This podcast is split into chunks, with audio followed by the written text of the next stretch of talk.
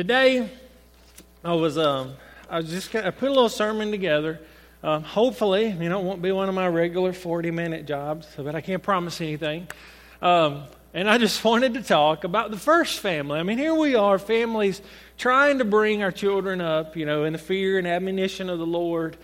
And I, I just look back, and we talked about Cain and Abel last. Uh, last week, and, and I kind of want to go back to that story a little bit and talk about the first family Adam, Eve, um, you know, Cain, Abel, and just, just kind of look at, at, their lives, some of the maybe the mistakes they made, and in hopes that we don't make you know the same mistakes. So before we get started, let's pray. Dear Lord, thank you so much for just your love, for your presence for us to just be able to sit out here and sing how great you are. You're the name above all names. You're so worthy to be praised. And I pray, Lord, that that just triggers something in us to just want to breathe in those words, how great is our God, and to exhale praise. You're the name above all names. And I just pray, Lord, that we begin to, to get worship, to, to realize that this relationship with you is not something we do on Sundays, but it's something that we breathe in day after day after day, and we walk with you and we, we follow your way. So, I, Lord, I just pray that you will. Uh, you'll be, your spirit will be on this message, that you'll let us think about something and maybe a way we hadn't thought of, that you'll reveal things to us that maybe we haven't seen before, we haven't realized. And I just pray, Lord, that you, you allow us to leave here better parents, better Christians, just maybe just a little more equipped to go out here and follow you and follow your ways. And it's in Jesus Christ's name I pray. Amen. So when I talk about the first family, um, you know, the first kid that we believe is born, or uh, uh, that, that, we, real, we, read, we, read, in Genesis, um, is Cain. Um, and we're going to kind of get into that in a little bit. But when you read Jude, you know, right before Revelation, in Jude, verse 1, or chapter 1, verse 11, really not a chapter 1, it's just Jude. Um, it says, Woe to them! They've taken the way of Cain. Okay? And so there's some, there's like a negative, there's like a warning right here that, listen, there's a whole bunch of people that have taken the way of Cain. Now, as far as where we are in history, um, Jude comes right before Revelation. Now, we understand Revelation as everything that God's going to do. He is going to destroy evil. Evil does not win, God wins, and He will renew this earth. Sin will be removed, everything will be restored. You know, the world will experience what we experience as individuals as a restoration of our souls and a restoration of our relationship with God. And that's what's going to happen in the future. I mean, God will restore this land to what it was back then. And it's just kind of interesting that just before all that revelation stuff, he gives us a warning right here. It says, Be careful that you don't behave like Cain. Woe to them. This is a very strong warning. They've taken the way of Cain. Now, when we go all the way back to Genesis chapter 2, uh, starting in verse 15, you know, it says the Lord God. Now, last week we talked about how Adam was formed. You know, God made the mud man. He, he, he knelt down, he breathed into his nostrils. You know, to me, that's breathing in God, and he exhaled. You know, it was the breath of God that came out of him. It was praise, you know, it was worship. And so the Lord God took him after that happened, and he put him in the Garden of Eden to work. Now, for me, I always kind of thought work was part of the curse. You know, like, man, I got to go to work. Um, but man, this is before sin. This is before all this. God created man to work in a garden. Now, I found it kind of interesting as I thought about this is that the parable of the sower is found in three places in the Bible in Matthew 13, Luke 8, and Mark 4. I don't know why, you know, John didn't mention it, but it's found in three places. And I thought about how that's really where we are today as Christians. I mean, you know, the, the, the farmer scattered those seeds and good stuff grows. But, you know, sometimes it's not so good soil. And so, you know, sometimes that it falls on the hard ground and the birds eat it up immediately. It never, it never takes root. It never grows anything. And so, you know, sometimes that happens. And then others fall, you know, where it goes down into a little bit of root, but soon as it, the sun comes, it scorches and burns it up, and some are among thorns. And so I, I just thought about how well, that's what my job is. My job is to keep my garden clean and free of weeds. And in, you know, real life, when I look at my little flower bed outside my house, uh, if I will just go out early, you know, when, it's, when those weeds are just starting, they're so easy to pick. But if I start waiting weeks and weeks, they start spreading and those roots get down and they're so deep. And it's very hard to pick. It's very hard to clean up. You got to start mixing stuff together to kill it and then doing all this kind of stuff. And it makes it hard. So, you know, the Lord God took the man and he wanted him to work in the garden. And in a very similar way, that's our work to keep our lives clean, to keep the fruit of God growing in our lives, we got to remove these weeds and we got to take care of our Christian walk with God. You know, there's certain places we don't go, there's certain, certain things we don't do because they can become weeds, evil things that choke out the fruit of God in our lives. Okay, so keep on going. In verse 16, and the Lord God commanded the man, You're free to eat from any tree in the garden. You're free.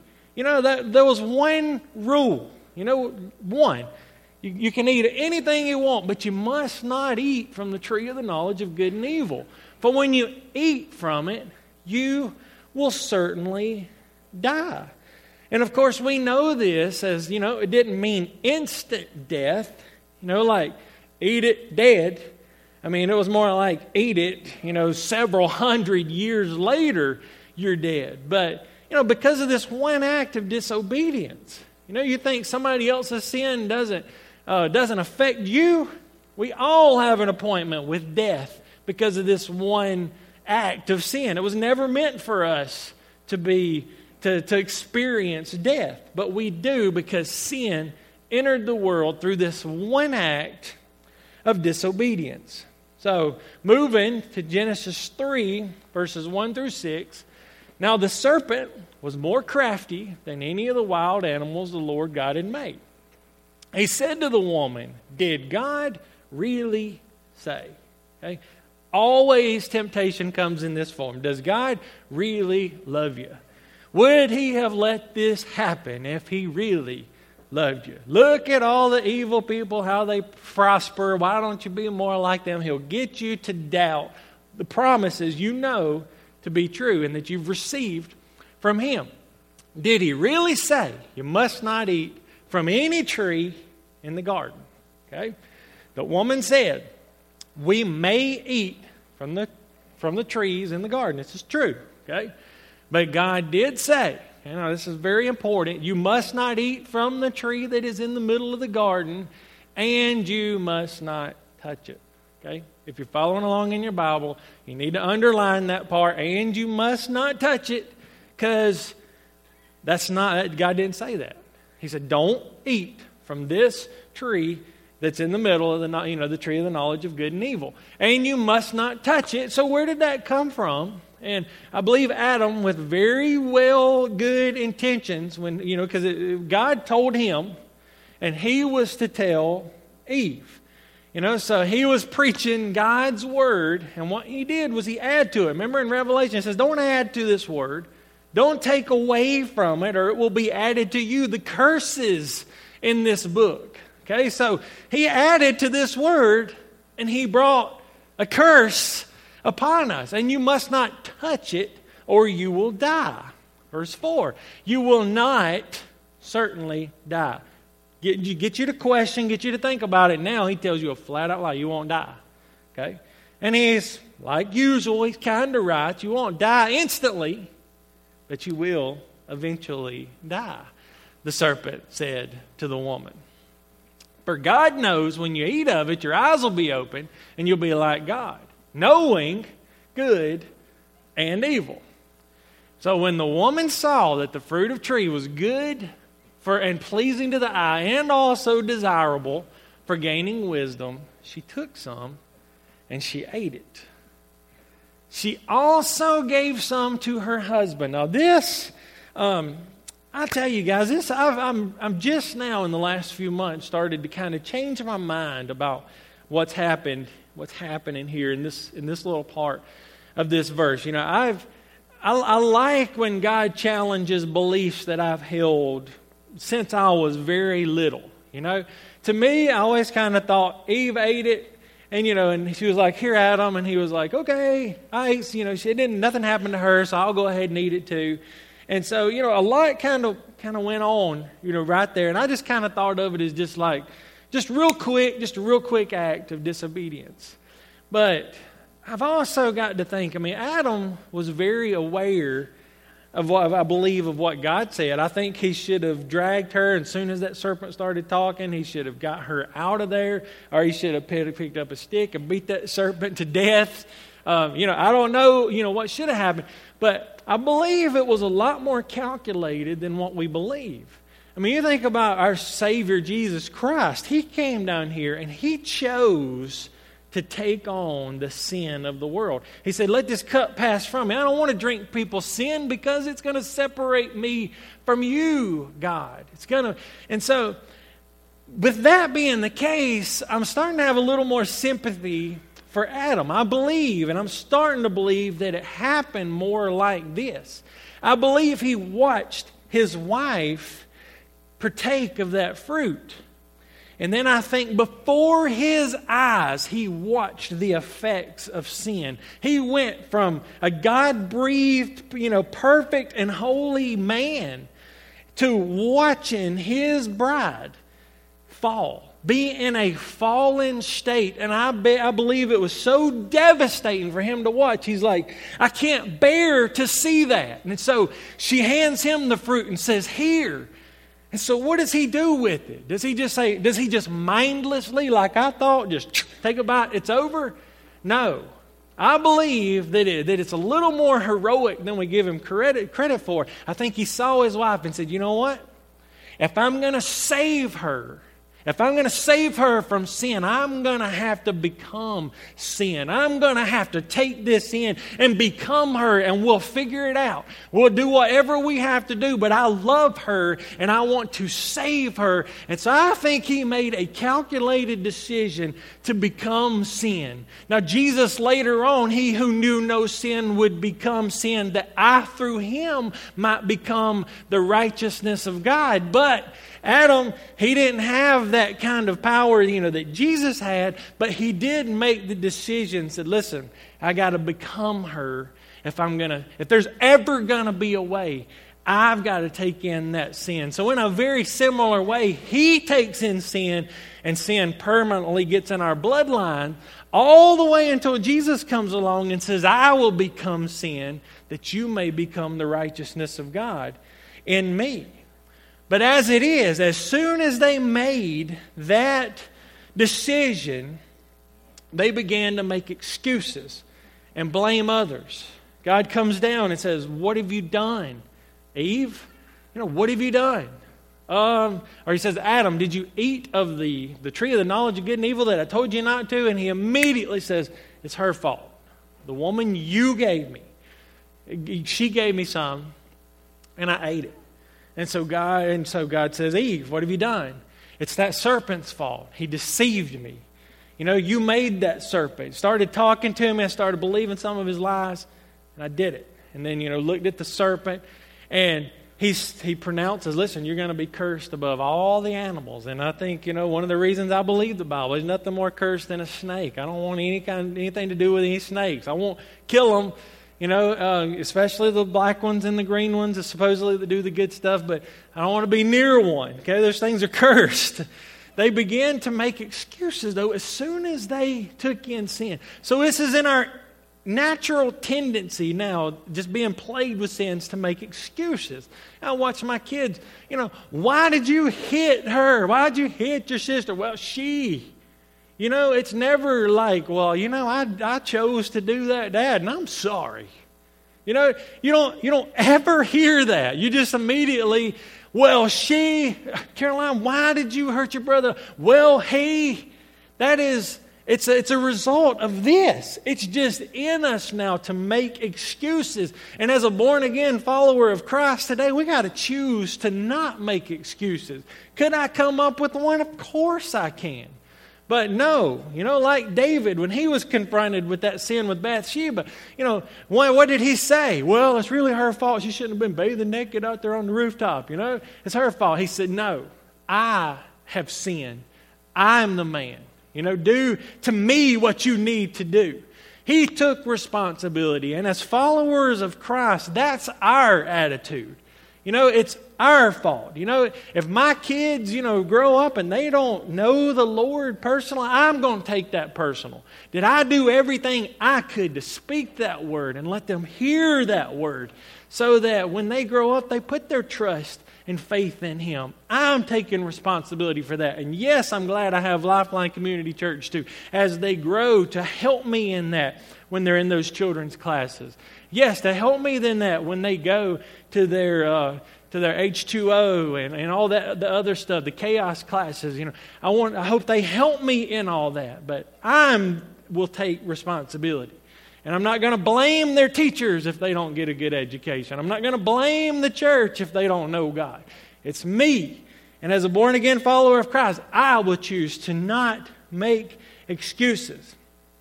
Genesis chapter 3, verse 14. So the Lord God said to the serpent, because you've done this, cursed are you above all livestock and all animals. Okay? You'll crawl on your belly and you'll eat dust all the days of your life. Now, this is where this gets really, really important. Because we live in a time where we believe that the Lord is about to come back for us. You know, we believe in the twinkling of an eye, bam, we could Go be with the Lord. You know, 1 Thessalonians 4 16 and 17, that stuff. The Lord will descend with a shout, with the trumpet of the archangel, and, you know, we'll meet him in the clouds. You know, we believe we're in a time with that, that that, that could happen. So, a lot of, you know, when I got saved, I got saved because of that. I didn't want to be left behind. I didn't want to go to hell. You know, I, I, they, I drank all that in, and I was just like, I got to make a decision. I got to have Christ in my life. I'm going to be saved. It has everything to do with Him. And so, we make a lot of decisions based on that. Um, that's the point of time we live in. But the point of time they lived in, they didn't have this. They didn't have the Bible. They didn't have all 66 verses of the Bible. They heard God speak.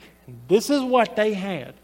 And God, this woman, think about Eve, hearing, um, hearing God tell the serpent, I'll put enmity between you and the woman. And so there's going to be this hatred between you and the serpent. Okay? Between you and the devil. She's going to hate you because you deceived her and what you did. And he's going to hate you because I'm going to make a promise to you. Between your offspring and hers. So here, now, I don't know if she's already had children or if children are coming. I, you know, it's just one of those things we just don't know. He will crush your head. There's going to be some offspring come from this woman. He's going to crush your head.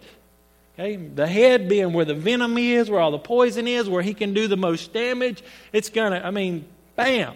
You know, the day you get saved, you have the ability to do that. But for some reason, we let that snake live in our house. We let that snake talk to us. We try to keep it as a distance. And you, once you get saved and you got the power of God, you have the ability to crush his head and not let that venom get in your home and your family. We have that ability, but so many just choose not to. And I'm no different. I didn't for years. And it says, and you, sir, uh, you will strike his heel. Okay? So this is this is just kind of this is the word of God that she had. To the woman, he said, I'll make your pains in childbearing very severe. With painful labor, you will give birth to children. So, had she already given birth and it wasn't painful? I don't know. Um, but in this case, I'll make your pain very severe. Okay, so most of the women in here can probably, especially the ones that were up here, can probably attest that epidurals and all that stuff are a really, really good thing because with painful labor, you will give birth to children. And so this is just part of the deal. You know, this is part of the curse. And we move on to Genesis chapter 4. She has children. Adam made love to his wife, and she became pregnant and gave birth to Cain. So Cain was born. And remember, the word is there's somebody going to come out of me. We know this as all the way to the New Testament as Jesus Christ. He's the one that's going to come and do this. You know, and just like we have all these speculation of how the Lord's going to come back, it'll be a rapture, it'll be this, you know, we'll disappear, you know, all that. We have these notions of how it's going to happen. Eve had a notion of how she thought it was going to happen. So as soon as she comes to having a little a boy, okay, she said, "With the help of the Lord, I have brought forth a man." And you get the sense that she is excited about this. Now, why might she be so excited about this? Because uh, this could be the one.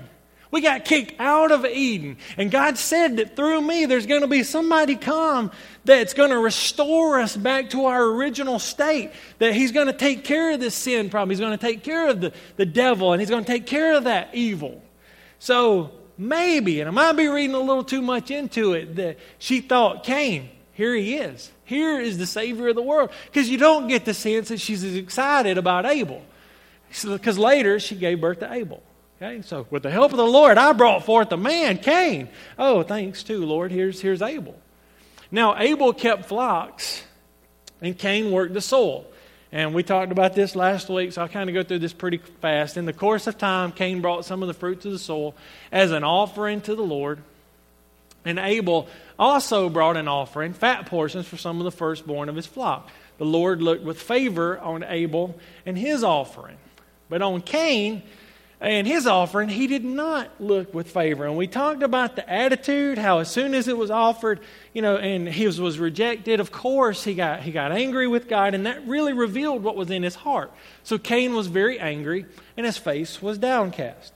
So look at how God, and I want you to kind of notice this. I think this teaches me a lot as a parent how to be with my kid.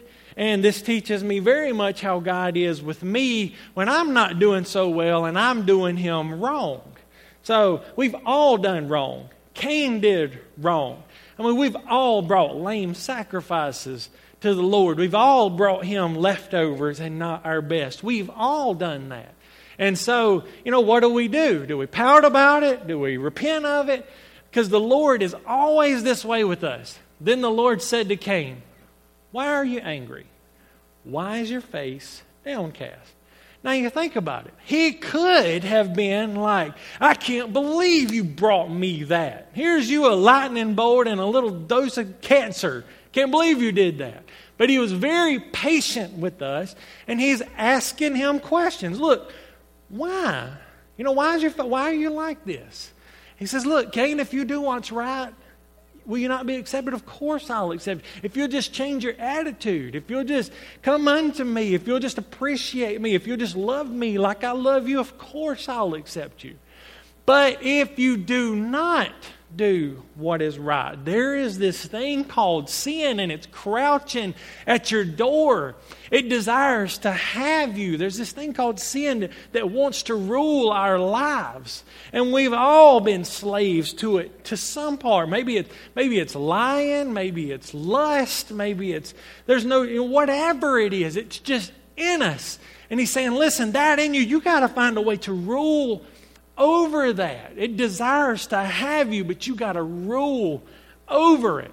And so, what would Cain say in verse 8 when he, uh, when he hears that? You'd say, Oh, you're right, God. I'm sorry. You know, let's, let's fix this. Nope. Cain says to his brother Abel, he doesn't even respond to God. He says to his brother Abel, Let's go out to the field. While they were in the field, Cain attacked his brother, killed him. Why? Well, maybe mama and daddy's been telling me, Cain, that I'm the one that God's going to use to destroy and restore. but it looks like God's favor is on Abel and his offering. It looks like he's the chosen one. So if it's just me and him, what happens if I remove the problem? Now, God's got to use me. Okay? So the Lord said to Cain, You would think with that kind of attitude, now God brings the lightning bolt, and now God brings the suffering and the pain. I mean, come on, bring it on. He deserves it, right? He killed that guy. Well, then the Lord said to Cain, Where's your brother Abel? Okay, now don't think God didn't know. Of course he knew where Abel was, and of course he knew, but it's not about what he knows, it's about what's inside of Cain's heart. Will this change him seeing his brother laying there dead? Will it change him? I don't know. Am I my brother's keeper? That, to me, is the way of Cain. God, you're so big and bad. You know everything. If where is he?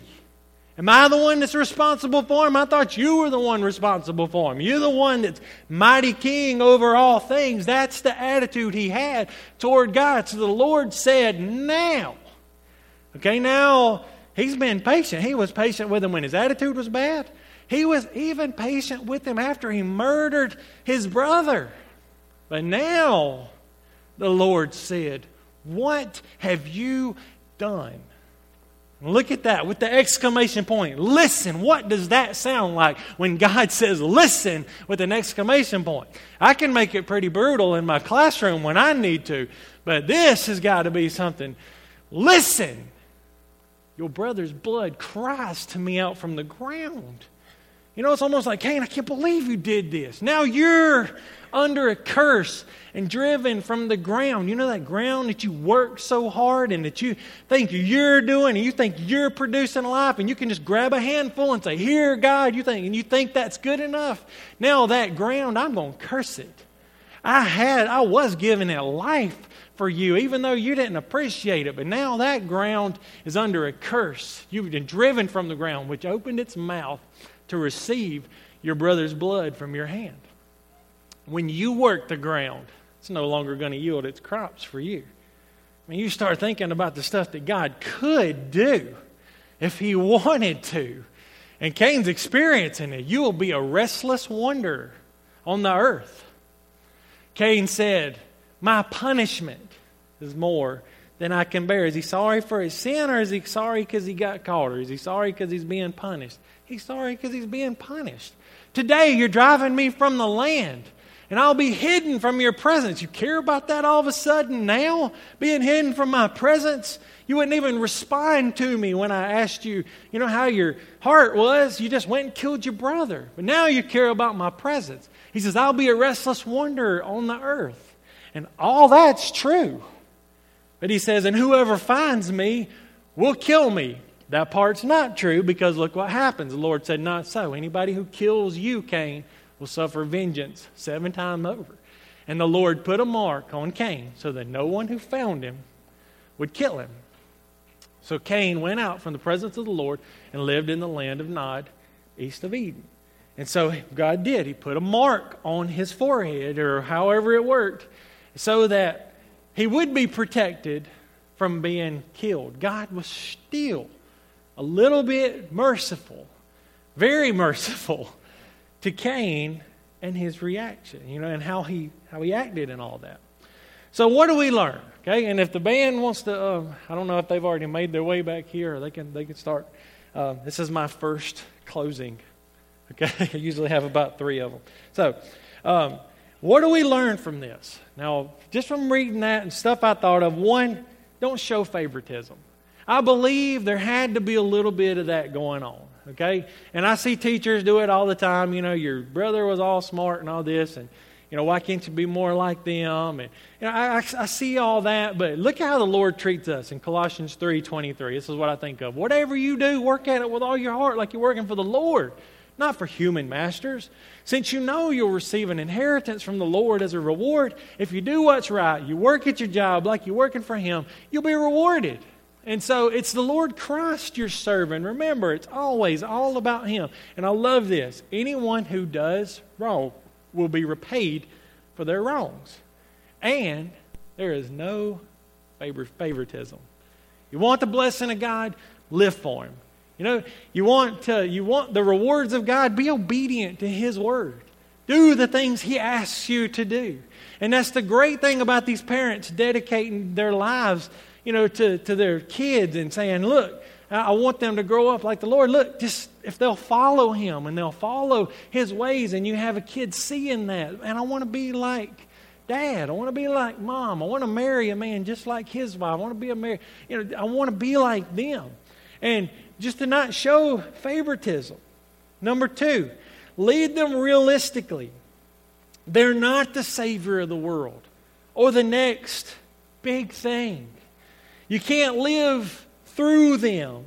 You know, so maybe, you know, in my baseball career, I was good in high school and I did some college tryouts and realized I wasn't half as good as I thought I was. I don't have any kind of desire to, to make Jameson the next big baseball star, and I don't have to live through him, and he doesn't have to be the next big thing. He just has to love God, and I have to put him in his hands and God's hands and let him make him what he wants. It's not about them you know, becoming what I want them to become. It's about me putting them in His hands and teaching them to cultivate a relationship with God. You know, I know my little girl, you know, she wants to be a little singer, she wants to be a star. But, you know, I, I, I got to say, look, whatever it is that God wants you to do, that's what. I'm not going to do like some of these parents that put them on American Idol in front of a million people and they can't sing and they make a fool out of themselves. I'm like, what an awful mama and daddy. Somebody told them that was a good idea. And they went on there and embarrassed themselves in front of the whole world. You know, don't be like that. You know, we got to cultivate these gifts and put them in the hands of God and let Him start teaching them. And next, you know, our kids, they're not entitled. Teach them to serve. Uh, there's a story where Jesus, they were arguing and saying, Hey, who's going to be the greatest in the kingdom? Who's going to be the greatest? And Jesus flat out tells them, Listen, I know that's the way it works in the world. But with my kingdom, listen, whoever is the servant of all is the greatest. He says, Look at me. If anybody's entitled, it's me. I'm his son. I'm the son of God. And I didn't come here to, to get all, you know, bask in my glory. I came here to serve. Do as I do. Teach them to be a servant because if they can learn that, then they can learn to trust God and serve Him and do the things He wants them to do. And last, remember that our children are not perfect. I said it about mine when they were born. Oh, she's perfect. Oh, he's perfect. Look at all this.